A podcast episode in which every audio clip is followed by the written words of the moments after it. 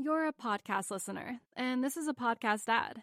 Reach great listeners like yourself with podcast advertising from Libsyn Ads. Choose from hundreds of top podcasts offering host endorsements, or run a reproduced ad like this one across thousands of shows to reach your target audience with Libsyn Ads. Go to libsynads.com now. That's L I B S Y N ads.com. Hi, I'm Raoul Pal, co founder and CEO of Real Vision. Thank you so much for listening to the Real Vision podcast. At Real Vision, we pride ourselves on providing the best in depth expert analysis available to help you understand the complex world of finance, business, and the global economy.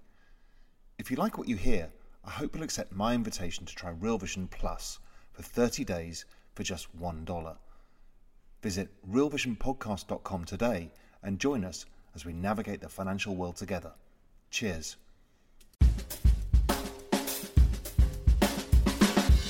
My guest this week was a small town boy with big city dreams, whose staggering success as an investor and whose extraordinary account of his journey around the world on a motorbike thrilled and inspired a whole new generation of finance professionals, none more so than me. When I first discovered that journey, I was captivated, not only by many of the places he visited, but also by the incredible thought process he chronicled. A thought process which demonstrated brilliantly how he identified original trade ideas and which inspired me to try and think about investing in a completely different way. Today, almost a quarter of a century after I first read about his exploits, I'm joined by a man who remains as original a thinker as you'll find anywhere in the investment world, and who has, over the course of his travels, accumulated wisdom and experience upon which it's impossible to put a price. This week, on Adventures in Finance, Jim Rogers.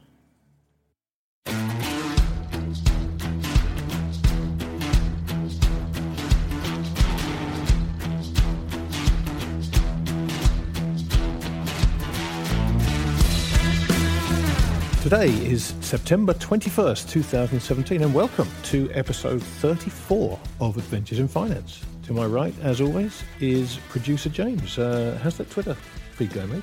It's going all right. I'm, I'm tempted about uh, tweeting about some sharks. Why? Well, because my buddy jumped in the water with five tiger sharks the other day. Why would he do that? Was it was the alternative having a conversation with you? Well, you suddenly realised that he, he looked and smelled like food, so he jumped out very, very quickly thereafter. I'm not quite sure what to do with that information. Thank you. Well, how, I'm going to tweet about it. That's what I'm going to do about how it. many uh, how many followers do you now have? I, I have 36 followers now, Grant. 36. Yeah. That's what an increase of 11 from last week.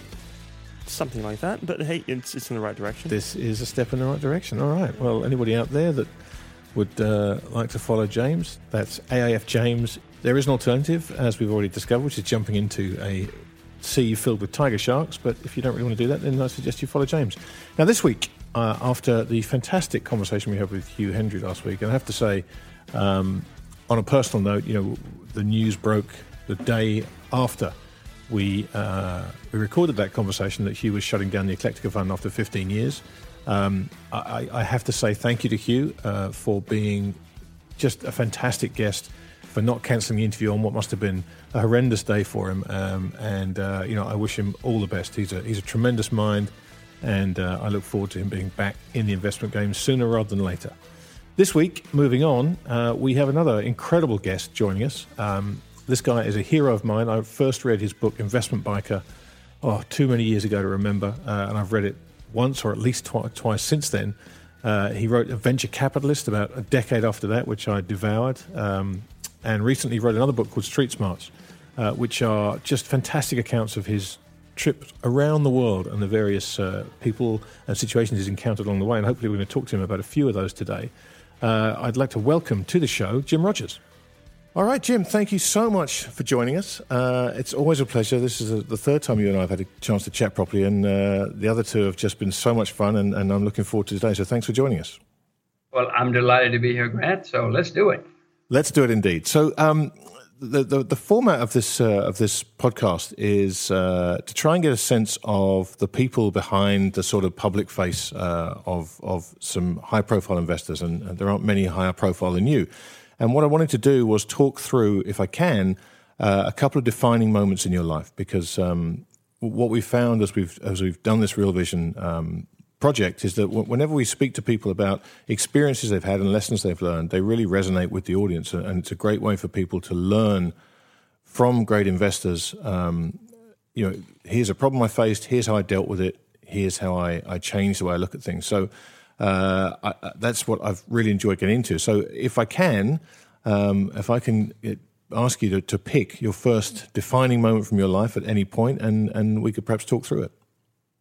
Well, I, I looking back on it, uh, thinking the, as you put it, um, I guess the defining when I was a senior at university, I was going to go to law school and business school and medical school. You know, I was a confused young man. One day, I went down to the, uh, the, the companies would come to the university to interview students, so I went down to have interviews to have that experience.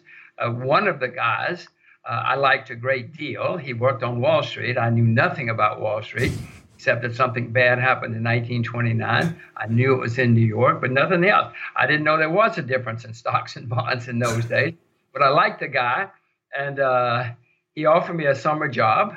So I went to take the summer job. I needed a summer job. I was going off to graduate school. I took the the job and I fell in love. I didn't go to law school or business school or medical school. As soon as I could, I went to Wall Street. I couldn't believe that they would pay me to do what I loved. What I loved at that time as a you know young 21 year old was I loved the world and what was happening in the world. And here was a place that would pay me and pay me a lot if I did it well to know about the world. I couldn't believe it. So I, I went straight to Wall Street as soon as I could. And what? How, how did that go down with your parents? Were, were, they excited for you to go to become a lawyer or a doctor? Because that's that's every parent's dream, I guess. Well, my mother was uh, quite uh, determined that I would be a doctor. Uh, her father had been a, a lawyer. Uh, it was everybody's plan at that university in those days to, to go to law school. Uh, my parents Uh, for, for, as far as they were concerned, they really didn't have much clue about Wall Street. You have to remember, I was from the backwoods of Alabama, and Wall Street was a faraway place where nobody knew anything at all except 1929. Yeah. But, but, but that desire to see the world, you know, back then, obviously, there was so much less in, in the way of media. There was people had so much less exposure to the world. I guess I guess uh, in those days, you really got your exposure to the outside world just from reading, from reading books, novels, um, uh, memoirs, that kind of thing. What, what, was it that gave you that, that wanderlust, that desire to, to see the world? Well, that's a wonderful question. There I was. My, I was in this little backwood village. Uh, my, my telephone number was five in the town where I grew up. Uh, so it was, you can see, it was really, it was really not the mainstream. Uh, I'm not sure. I do remember uh, when I was 16 saying to my girlfriend, "Gosh, I'm 16. I've never seen anything." I don't know where that um, that came from. My girlfriend, of course, said, "Oh, I've seen everything. I've been to Birmingham. I've been to Mobile. I've been to Montgomery. These are cities in, in, in Alabama."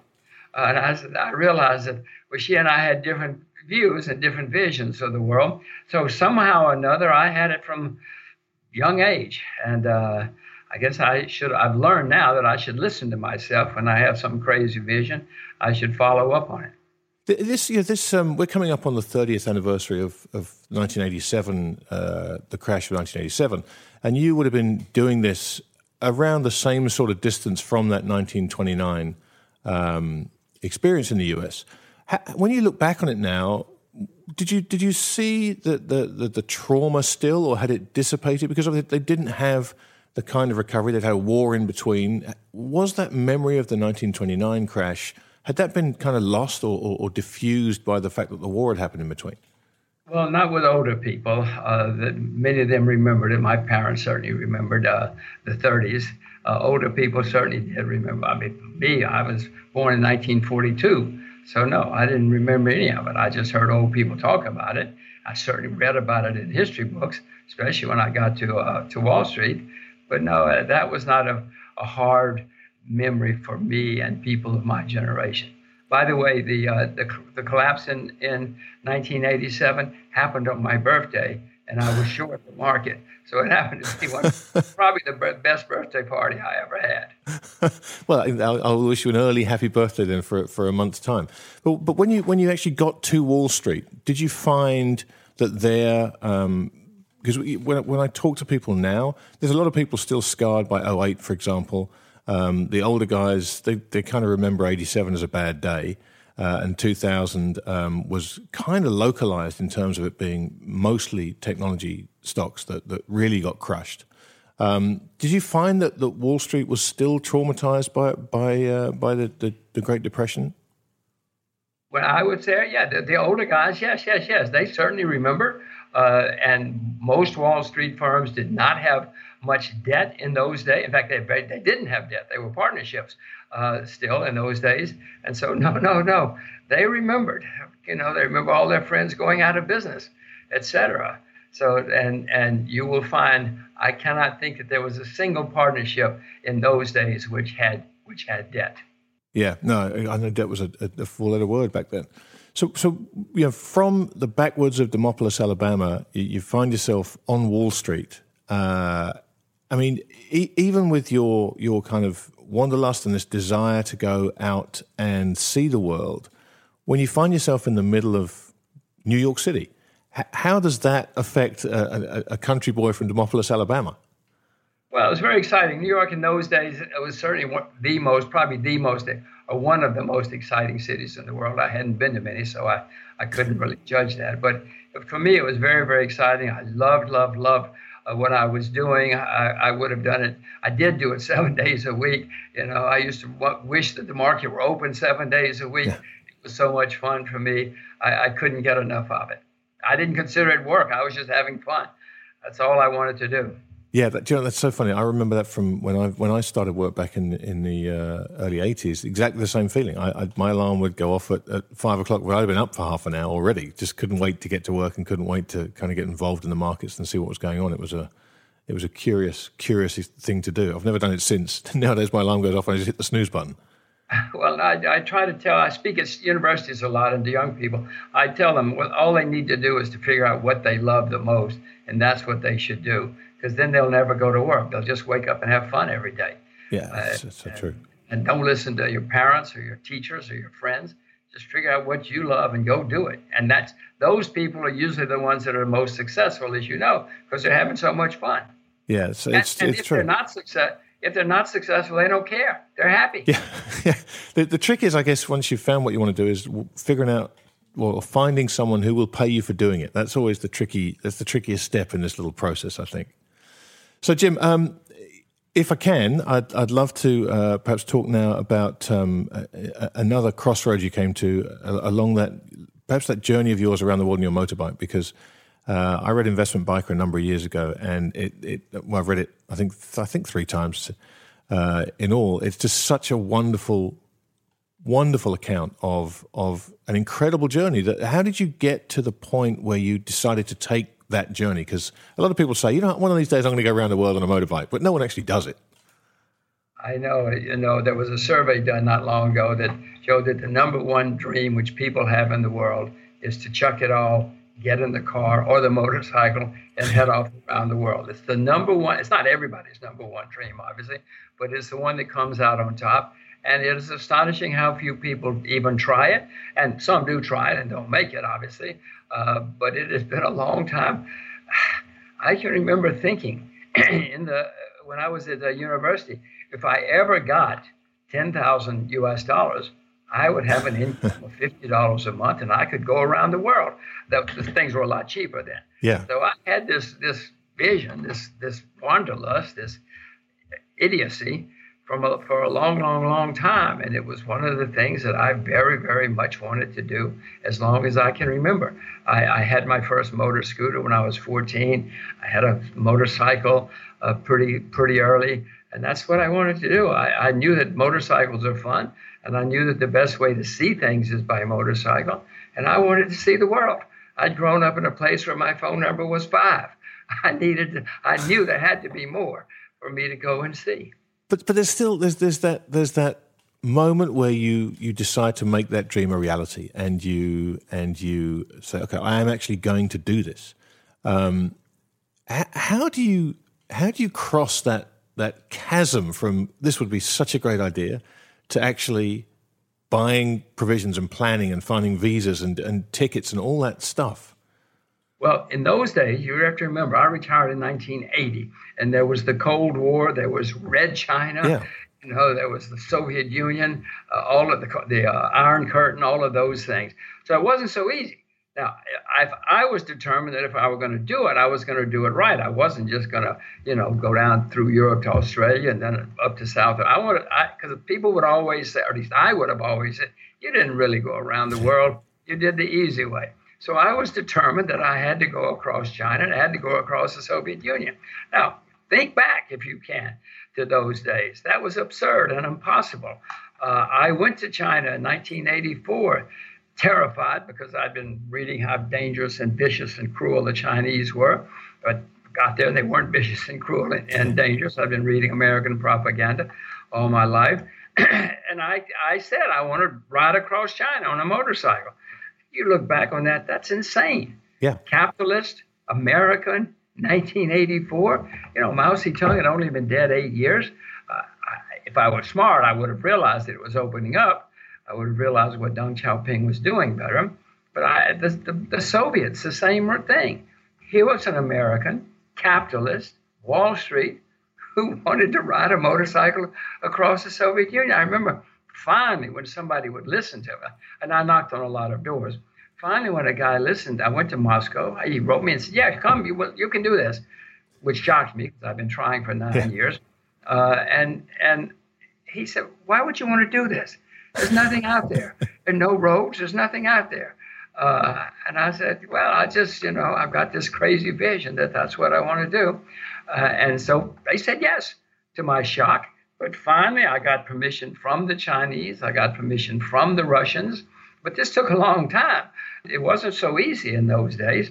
And I will tell you just an aside uh, 10 years later, in 1998, I contacted that Russian again and said, I want to do it again.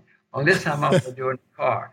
He said, I knew you were crazy. You know, anybody who would do it once has to be crazy, but anybody who wants to drive across Siberia twice has to be certifiable. Well, we know you're not a spy, so I said, we're going to let you do it. Well, plus he, he knows that you were slightly less crazy because at least you wanted a roof over your head this time. I guess that's well, uh... yeah, that's that's for sure.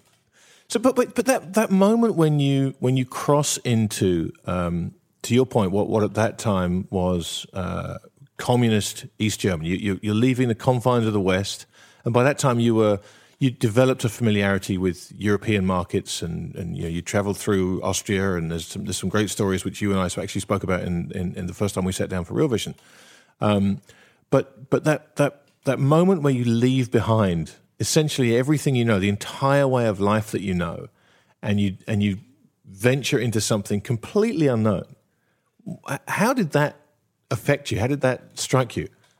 I, I know, I, am sure I am nuts, but uh, I would think about this. people would say, You're going to get killed. And I would say, Well, at least if I get killed, I'm going to die happy.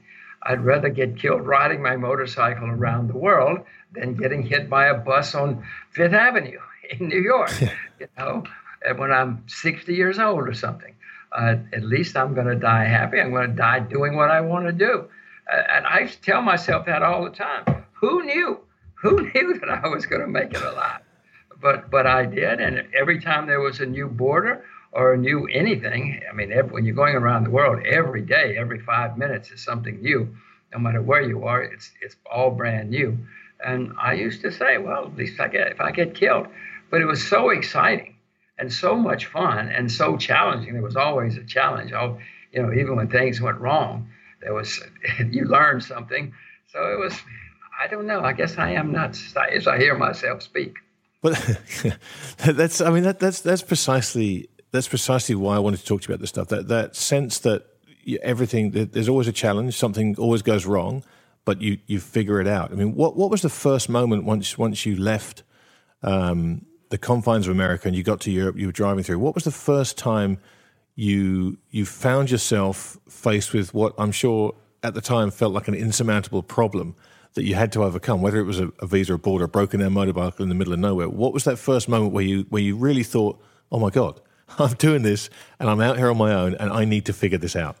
the very first day we started we went to the west coast of ireland because i wanted to go from the atlantic to the pacific The very first day, some drunk Irish driver almost ran us down because he was drunk and he was crazy. Uh, and the police came along too because they could see something was wrong. I figured, well, you know, I could get killed uh, doing this. Um, when I went around the world in the car, uh, we started in Iceland for a variety of reasons. And you know, the third day out, we got we got trapped in a blizzard. My my, she was my fiance at the time. My wife said, "What am I doing with you? What are you talking about? This is fun. This is insane." I said, "No, this is it. This is why we do it." She didn't see it quite that way when we were trapped in a blizzard and had to be towed out of a out of a snowbank. Well, yeah, I can imagine that uh, that uh, spending that time with your with your fiance in a car in a blizzard that that's that that sounds like a big challenge to me. I can imagine any two people in that sort of space. Well, I will tell you that, uh, as you know, or most people know, that if you drive anywhere with somebody, it's a very very serious test of a relationship. I mean, I know people who couldn't drive from from Singapore to Malaysia without getting in a fight with, with somebody. It is a great, great test of any relationship. Uh, we were at the last stages of our trip, Paige and I, we were in Palo Alto actually, and a, and a woman came over to us and said, "Oh my, this is my dream. I always want to do what you're doing. I cannot believe that." And then she looked at the car and she said, well, wait a minute, that's a two seater, isn't it? I said, yeah, two seater. She said, you in a two seater side by side every day for three years, 240,000 kilometers? That's what it was. And I said, yeah. And she said, oh my God, my fiance and I set out to drive from the east coast of America to the west coast, and we hate each other. You know, halfway through, he got out, and I didn't even slow down. I was so happy to get son of a bitch. So, so it's true. It is true. I don't think we didn't have plenty of uh, challenges and fights along the way. Uh, one of the great things about a motorcycle is if you have a fight with somebody, you get on your motorcycle and you go, uh, and the fight, you know, is gone by the time you get to the next place. But in a car, the fight yeah. stays there. The car, the fight doesn't go away. It's yeah. riding along with you. Well, that, that, I mean that that um, to to have done this twice, once on your own and once um, with a, with a partner along the way. H- how did the two compare? Because I mean, obviously pros and cons for both. Because I think if when you're on your motorbike and you and you want to move on, you just get up and you move on, and you just you just I'm going to go to the next place, and I'm going to go here, and I'll take a I'll take a different route, or I'll do something different, and I and you can just do that. Did did did Paige just kind of come along, ride shotgun, and just enjoy the ride, or or did you find that you had to kind of plan this whole thing together the second time around? Uh, in the beginning, Paige was a nightmare of a travel companion. Uh, even even Germany scared her. You know, she she thought, "Oh my gosh, here I am in Germany. What are we going to do?" So you can imagine when we got to Turkey and, and Central Asia and places like that. But by the end, I mean, she was a fabulous uh, international traveler. She could cross borders with the best of them. You know, she could spit in their eyes just like anybody else. But boy, for the first several thousand kilometers, she was a mess. I didn't know which was tougher, the trip or, or dealing with her. But by the end, she was, you know, she could do it. And, and when you, you know, when you when you finish those, that that trip, um, you know, your your investment style is is, to my mind, an example to everybody because you you do incredible research, you find your ideas, and then you stick with them. And now, a part of that is the latitude of, of investing your own money, so you have the time. You can do that. You can invest for generations if you choose to. Um, but when you when you when you finish those journeys, had your investing style changed? Because I, I, I always get the sense that you've always been. Um, I, I, use the word contrarian um, just because I can't think of a better one at the time being. I, I don't mean one a contrarian for contrarian's sake, but but had your the experience of being on Wall Street where you're just immersed in the U.S. markets, US stocks, the, the Wall Street Journal, and really not much else outside. Had experiencing all these things, did it change your investment style in any way? Well, no, I had always uh, invested all around the world, uh, long and short, and all, you know, stocks, commodities, bonds, currencies, everything. Since my very first days on Wall Street, uh, I had, because I had this madness about the world, uh, I had always done that. I, I even, if you can imagine the 60s, telling people that I'm investing in the Danish krona. I mean, they'd walk out of the room. we don't waste our time on whoever this kid is.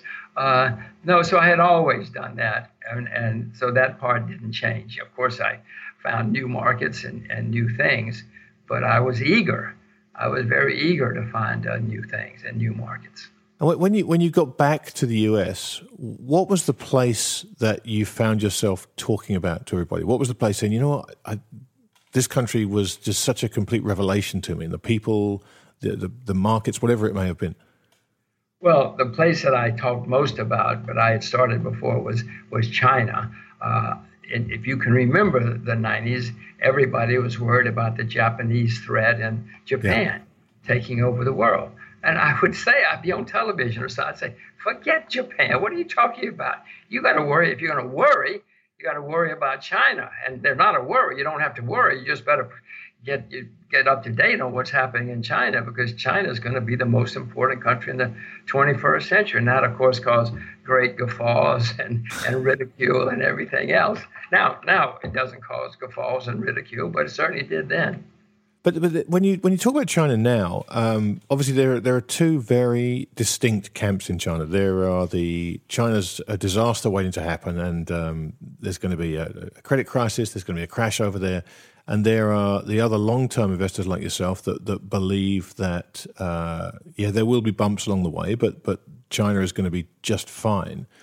When you hear the guys, uh, and, and, very high profile, very smart guys, we had um, we had Kyle Bass on here a couple of weeks ago, and Kyle makes a very eloquent case for why he thinks um, there's an enormous credit bust on its way to China. When you hear these guys talk, uh, what goes through your mind? Do you just do you look through that and think through that, um, and and it's not such a concern to you because you're a long term uh, outlook? Well, if we were sitting here in 1917 somebody could have said, you know, there's going to be a huge credit bust in the United States in the next decade or two. Uh, and you might have stayed away from the United States investing. And there was a gigantic credit bust in 1929 yeah. in the US in the 30s. But America became the most successful country in the 21st century, in the 20th century. America had many. In the, in the, in the 19th century, America had 15 depressions with a D. I mean, only a nut would invest in the U.S for the most part in the 19th century. And many Europeans just could not fathom investing in the U.S. Well, okay, China's going to have plenty of problems, I assure you. There's going to be there going to be bankruptcies. Beijing has said they're going to let people go bankrupt. I hope they do. You know, it'll be good for China. It'll be good for the world if China does let people go bankrupt. But that's part of it. I mean, you know, capitalism without bankruptcy is like Christianity without sin or something. I mean, you, you've got to have problems and delays along the way. And China will too. I just hope I'm smart enough to survive it. I hope I'm smart enough to be in the right places at the right time. And by the way, uh, Grant, uh, the Chinese have a wonderful word. It does not exist in, in English, but the word is a wei ji, which means opportunity and catastrophe are the same thing. Yeah. And as we all know, it's true. If you see houses burning down. There's it's a disaster, but there are also opportunities if you can figure them out. So it's I hope that when when Wei Ji comes to China, that I'm smart enough to to do the right thing. But you, you said to me in our first interview um, that you were the worst timer in the world. You're just you're just not a trader. Uh, you're an investor. So so I mean, China is a long term investment story that you've you've been involved in for for de- literally decades now. Um, so do you do you worry about these things coming, or do you think to yourself, well, when these busts come, I'm not going to worry about the investments I have because these, you know, I've had a lot of these for, for 10, 15 years, but I will, it'll be a great chance for me to invest more capital into this country when it, when things are on sale. Well, that's my plan. But now I, I, haven't sold any Chinese shares, and I have been investing there for decades. Uh, my plan is that my children someday are going to look down and say, he must have been a smart old guy. Look at all these Chinese shares we've got. We're rich. Uh, that's my plan. But you know, if if if things develop in certain ways, I'll have to sell. Uh, I mean, if if a bubble develops, you have to sell, for instance. Uh, so I may sell some of my Chinese shares between here and there. Uh, I would like to not. I'd like to sell. I'd like to hold my Chinese shares through the Great Depression if it comes uh, to China. I, I doubt if I will. But I then hope that I'm smart enough to buy more, to buy a lot more. I mean, the idea of wage is is fabulous, and I hope I get it right.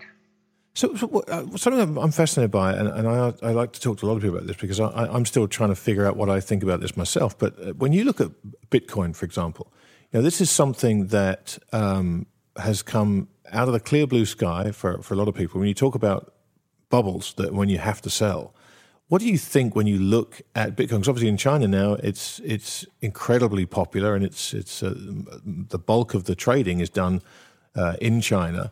What do you make of it? Every word you just said is true until uh, two days ago, three days ago. Right. Now the yes. Chinese outlawed, uh, totally outlawed cyber currencies, uh, trading, offering them offerings, etc. Um, well, I, I, don't own, I never have owned any cyber currencies. I, I say with great embarrassment. Uh, I wish I had, obviously, but now there are 2,000 of them, uh, up from nothing a few years ago. I mean, th- this is what bubbles feel like and look like and sound like, as, as you well know, Brad. So, is it a bubble? I don't know. Uh, it looks like it. It feels like it. The idea that 2,000 of these have appeared out of nowhere and that they go up. You look at the charts of Bitcoin and the others. I mean, they, they look like any other bubble, those kind yeah. of charts. Uh, they all look the same. All bubbles throughout history have looked and felt the same. I, am certainly not buying any now. Uh, without the Chinese and a few other people, uh, they're going to have to find some, some markets pretty quickly if it's going to, to work. Now, I the idea of currency of money on the computer is is certainly something that's going to to happen uh, in our lifetimes. And, and, you know, the world has money problems. Everything that we know is being changed by the computer and by the internet. My kids will never go to a bank when they're adults. They'll probably never go to a post, may never go to a doctor uh, when they're adults because everything is on the computer. Well, money's going to be on the computer too. That does not mean it's going to be Bitcoin or some of these guys that are racing around. You know, if you've gone back 100 years ago, there were hundreds of automobile companies. Only 25 or so survived. You know, you go back 50 years, there were thousands of computer companies. But we've all heard of IBM, but IBM didn't invent the computer. You know, we haven't even heard, you, you've probably never heard of the people who invented the computer and right. all of those companies that disappeared. Well, that's uh, it's it's this whole Bitcoin phenomenon has just has just everybody seems to have an opinion on it, and, and I, I'm fascinated by uh, how strongly everybody has taken their sides with this. You know, everybody, if if you are pro Bitcoin and you own Bitcoin, um, you absolutely refuse to see it as a bubble, and and not only that, but people get really quite aggressive when you when you question that maybe this thing's a bubble when you when you look at what's happened with Bitcoin and you go back to the 1970s and you remember uh, the bull market in gold, which again, to your point, had a very similar chart pattern when gold in the 1980s. Do you see any parallels there? Because the, the two do get um, compared frequently, gold and, and Bitcoin as potential stores of value. But obviously, there is that tangibility to gold that you just don't have with Bitcoin. Does this does this look and feel familiar to you? I've lived through a few bubbles. I've, I've shorted a few bubbles. I've read about many, many, many other bubbles. They're always the same. And when you say that, when people people always say that, they always ridicule you. They always make make fun of you when you say this is a bubble. Uh, I've I've had it happen to me many, many, many times. So the more people who insist that you're nuts and that this is not a bubble, that it's different this time the fact that you're hearing that kind of stuff probably confirms that we're, if not in a bubble, we're certainly forming a bubble. Yeah, well, that's uh, Bitcoin is. Um, I guess that the end of that story is still to be written, but I, am watching it with absolute fascination, particularly in light of uh, what the Chinese have done this last week.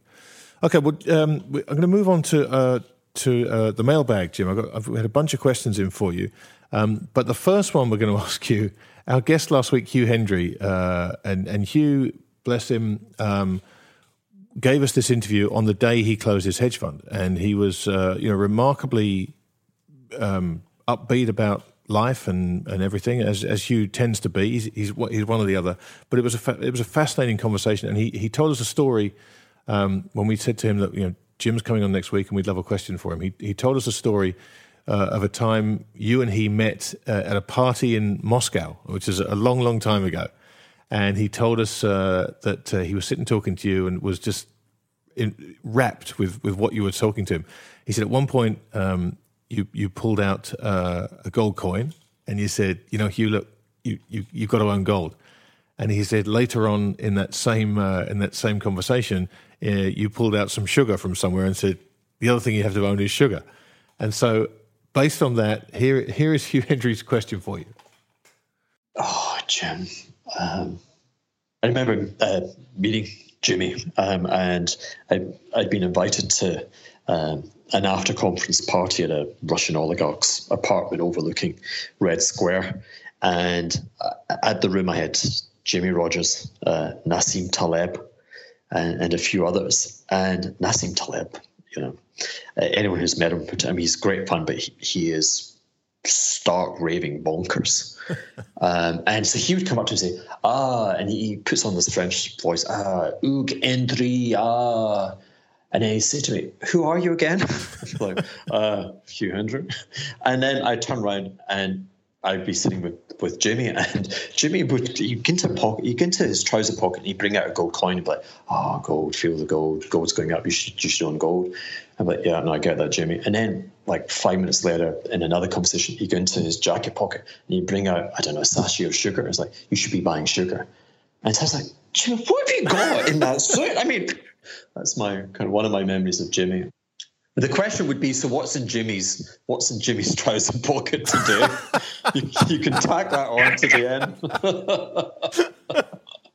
I certainly remember uh, all of that, and I hope you did buy. I hope you did make some money uh, in some of those things back in those days. Uh, at the moment, what's in my pocket now? I, I, have some gold in my pocket, but I'm not buying gold. Uh, sugar would be a better buy here than, than gold. Agriculture would be a better. Russia, Russia would be a better buy. When I was there in those days, I was very, very, very negative on Russia. I first went to Russia in 1966 as a student and came away saying this will never work and came away bearish for the next 48 years. But now I'm very, very bullish. I'm very bullish on Russia. Russia is certainly a hated market. There's no question. And whenever you find a hated market, if there's something there to, to that's changing, and I find changes have taken place and are taking place in Russia, then I would suggest he put some Russian rubles, put some rubles in your pocket. You might try the Russian ETF, might be better than the rubles, uh, but I own both. Okay. Own I'll, I'll, I'll, pass both on to Hugh uh, and see if he's got room in his pockets. Uh, he could turf out some of the rubles and buy an ETF. Better still would be Russian government bonds in rubles his pockets probably aren't big enough to to house the number of rubles he'd need, but. Uh, but we'll pass that on to him, Jim. Thanks very much. Now, from the audience, we've got a few questions here, uh, and the first one that struck me was this one. Um, in your in your recent Real Vision interview, you recommended people take a look at North Korea because no one was looking at it. Uh, what do you make of what's happening uh, on the Korean Peninsula right now? And that's from Simon Mason. Well, it's a very, very good question. Uh, I, I, obviously do not have investments in North Korea. Uh, I, I, don't know what the kid is doing. Uh, the, the Chinese have told the kid that if he starts a war, they will not help him. They've also told the kid that if the Americans start a war, they will help him. So, and the South Koreans have said, we're not going to have a war. But the kid keeps doing all of this. Now, the, the risk, of course, is that Donald Trump does something that he gets into a fit of emotion, and many wars do start with, with leaders getting into emotional fits. Uh, I certainly do not have investments in North Korea. I am not investing in North Korea. I do have some in South Korea. I'm looking for ways to uh, invest in the eventual unification. One of two things is going to happen, Grant. There's going to be a war, and that's the end of North Korea, and it'll be a fantastic investment. Korea, the whole Korean country, mm-hmm. will be unified will be a great investment, or there's not going to be a war and there's going to be a peaceful unification eventually. Either way, a unified Korea is going to be the most exciting country in the world for a decade or two. It's right on the Chinese border, 80 million people, cheap, disciplined, educated labor in the north with lots of natural resources. In the south, fabulous infrastructure, capital management ability. It's going to be a very exciting country. Japan's against it because Japan knows they cannot compete with a unified Korea. America's against it because they, they don't want to have to take their troops out of there. But for the world, and when it happens, it's going to be very, very exciting. What, what do you when you think about that and you look back to the unification of uh, Germany, for example? You know that was a very expensive uh, project, and I can't imagine that, uh, that, that integrating North Korea into into or, or, joining the two Koreas would be any cheaper than the German experiment. How do you think that happens? If if is that something that the Americans, the Chinese will all eventually end up having to try and help pay for because they all want some stability there, or is it something that the Koreans are going to have to figure out a way on their own? For what it's worth, The Economist magazine recently did a study and showed that they say it will cost, uh, I think, a trillion dollars. The unification would cost South Korea a trillion dollars, but they would get 11 trillion of benefits from from a unification. It's different, in my view. It's different from Germany. You know, there was nobody with any money. Uh, Poland didn't have any money. Russia didn't. Have, none of the neighbors had any money when the when the Germans uh, united. Uh, this time, everybody around them has money, including Samsung, including a lot of uh, South Korean companies that are already trying to do business in North Korea. So I would I would find that there will be it will not be the same as it was in East Germany because the neighbors, the friends, there are plenty of people who see the opportunities to invest in uh, a unified Korea. Well, plus the I guess these days a trillion dollars is not an awful lot of money anymore. I know, but I guess but making helps. eleven times on your money is still yeah. a nice thing to do. That's a good investment. Okay, next question: uh, inflation. Uh, Hugh Hendry closed down his fund last week. Do you see the hedge fund industry struggling? Uh, and uh, is the move to passive investing going to continue? And if so, is that dangerous? And that's from Danny Driscoll. Well, I use passive investing partly because I'm lazy and you know it's so easy to do it. Now, if you want to invest in a country, just find the ETF and do it. That obviously leaves a lot of opportunities for the companies that are not in the ETF, but I'm too lazy to go out and, and look at all of them. Uh, as far as the hedge fund industry, yes, but you know, there are what, 30, 35,000 hedge funds in the world now?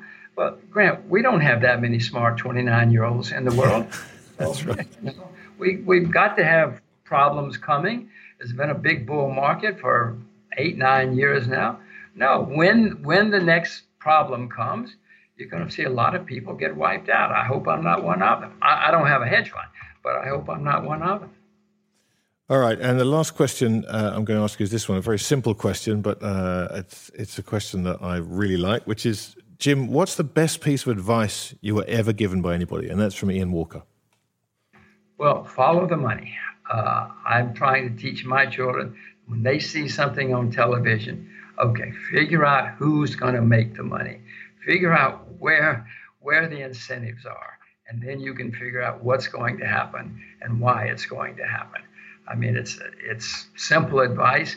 Uh, it's something which a lot of people say, but not many people do it. But I have learned just figure out who's paying that guy off or who's going to pay that guy off. You know, that senator, that politician, that whatever If you can figure that out, you're probably going to find a lot of opportunities. And I guess that's one investing constant that works wherever you go in the world. Yes, and the other thing I'm trying to teach my children is what we talked about before is to figure out your own passion, and that's what you should do in life. You know, the people who do what they love never go to work; they just wake up and start having fun every day, and those are usually the people that are most successful in life. Fantastic. Well, Jim, uh, we're going to move on to the last uh, last segment here, and, and this is, uh, as, as I said to you before, this is a, a blatant rip-off of the British uh, uh, Radio 4 series Desert Island Discs. Now, in, in, in that, they abandon you on a desert island, but that's that just feels so 1950 to me. So, so I'm going to send you up to, to Mars on one of Elon's rockets, and I'm going to allow you to take with you uh, one book, uh, one CD, one piece of music, uh, a movie, a piece of technology, and a quote, which I will get needle pointed for you so you can hang it up in your new home. So, um, so let, us start with the book. If you, if you were going to take one book with you, what would it be? Would be the complete works of Shakespeare. Uh, if I and they exist. I mean, there are big, big volumes of the complete works of Shakespeare. I keep thinking that I'm going to sit down and read Shakespeare again someday. now that I'm older and would understand it better. Uh, so I would take the complete works of, of William Shakespeare. John, I, I, did a similar thing. I didn't read the complete works, but I went back and I read the plays that I was forced to read almost at gunpoint when I was at school studying uh, for, for English. And you know, and I hated those plays. I absolutely hated them. And I, and I sat down. Oh, this was a number of years ago, and I bought the little Penguin classic copies of Macbeth and Hamlet and The Merchant of Venice, uh, and I sat and read them on the train, and I just found them to be wonderful. I mean, they were just magnificent to read. Well, see, you're, you're breaking my heart. Now I want to do it sooner. Uh, I might try to find Goethe. You know, the Germans say that Goethe uh, was was as brilliant as Shakespeare. Goethe doesn't get as good press because they lost two wars and the British won two right. wars. But uh, I might try Goethe or maybe even one of the great Chinese writers. All right. So um, now, music. This is always the one that I find fascinating with people to to to, to learn which piece of music they would take with them up uh, to that kind of environment. Because I, I, would have the devil's own job of cho- choosing any piece of music, but but I'm I'm going to put you on the spot anyway and see if I can get uh, get a CD or, or, a piece of music from you. Well, I would have to have Mozart's 41st Symphony or maybe Beethoven's Ninth. I mean, these are pretty common things. Uh, or or or uh, Strauss's uh, Spring uh, Spring uh, Symphony. Uh, I mean, that's. I remember once I went to to it was the Vienna Philharmonic was playing in New York, and they were doing Mozart's 39th Symphony. So I got the tickets just to go see Mozart's 39th Symphony. And then after the intermission, they were doing this thing by this guy named Strauss. I'd never heard of it. I was even going to walk out after I, you know, after the intermission. But I said, well, I paid for the tickets. I might as well sit. And I was totally, totally blown away. I mean, there were over 100 musicians, and it was just the most, it was an astonishing visual sight. I guess I can't—you didn't say I could take a, uh, a DVD. Uh, I would probably take Strauss's Alpine, Alpine Symphony if, uh-huh. I, if I were taking one. All right. Well, we'll we'll we'll hook that up for you. Um, and now, yeah, now a movie, um, a favorite movie that uh, you wouldn't mind watching endless number of times until the end of eternity, or when Elon brings you back, whichever comes first. Well, I, I am not such a great movie fan. Uh, I I don't go to many. I guess I would watch. Uh, I don't. I mean, you know, I'm I'm I, oh, the old the old classics, uh, The Sound of Music. Uh, we my children and I it's one of the few that I've watched three or four times, but they love it and I love it. Uh, what's his uh, doc? What's it? Uh, uh Dolittle. Uh, Eliza. Oh, Doc, Doc, oh, oh, My Fair Lady. My Fair Lady. Yeah, we we watch that. There's some that we watch over and over here. Uh, I guess I'd have to take. I guess I'd have to take uh, My Fair Lady because that's the one we watch. I think of others that I'd like to go back and watch someday, High Noon, things like that. But yep. these are old, old movies. I, none of the, nothing recently inspires me the way some of the old ones do. No, I'm, I'm with you. My, my movies would, my choice would all be from classics, that's for certain. All right, this one is a little bit easier. Uh, a piece of technology, any piece of technology that you currently own, um, which one would you take with you? Well, I'm I'm worse at technology than I am at stock. uh, I guess I have to take my phone, but I got to take my kid with me to teach me how to use it, uh, teach me what to do with it. Uh, yeah, I'd have to take my my portable phone, my my, my laptop, uh, because by then you don't really need a laptop. Everything's going to be on the phone anyway. All right, and last of all, um, a quote, a famous quote or, or a piece of advice uh, that you've heard that's that's resonated with you that uh, that you'd like to kind of sit and look at? Uh, well, that's a that's a good question. I should have done some homework. Buy low and sell high. I mean, that's that's we all know that one. The problem is it's not easy to do. We all know we're supposed to buy low and sell high. We haven't figured out a way to an easy way to do it yet. Um, I, that's what came to mind, but I'm sure I have much, much, much better quotes. Well, I will, I will get that. I will get that needle pointed, framed, and uh, and stuck on the on the rocket with you. Jim, look, we've, we've run out of time. I, I can't thank you enough for doing this. Um, every, I, I feel so fortunate to get these opportunities to speak to you every now and again, and, and every time I do, I, I walk away feeling wiser, and uh, and, and and this time, as a bonus, I also know what's in your pocket, which is uh, which, which is an added bonus. So thank you so much. All right, thank you, Grant. It's been fun. Thank you. Well, we are out of time, uh, so that concludes this episode. Before we go, uh, the usual legal disclaimer anything you heard on this episode should not be considered as trading advice. These are our opinions and the opinions, of course, of our contributors. So do your fundamental research, chart your technicals, always place your stops, and please do trade responsibly. Next week, uh, another real treat. We're going to be back with uh, a special guest, Jim Grant. And Jim has been someone that I've admired for a long, long time. He's a great storyteller, he's a great analyst, uh, and he's just a great person. So I'm thoroughly looking forward to having Jim on the show. Don't miss that. Um, if you have any questions for Jim, then please send them in. Uh, you can be guaranteed of an erudite and entertaining answer. Uh, and I look forward to getting a chance to chat with Jim. In the meantime, if you have any interesting questions about either this week's show or anything else you've heard on Adventures in Finance, then we'd love to hear it. So please send us an email or leave us a voice note at podcast at realvision.com. And if you enjoyed what you heard, then please subscribe on iTunes. You know the form about reviews by now. Leave one, don't leave one. I really have no idea what they do. Keep up to date with the latest interviews, research publications, and of course, podcast episodes. Then follow us on Twitter at Real Vision. And you'll also find us on Facebook and LinkedIn if you just search for Real Vision. You can follow me on Twitter at TTMYGH. And you can follow me at AIF James. That's AIF James if you've lost the will to live. That's it from us. We will see you back here next week with Jim Grant. Thanks for listening.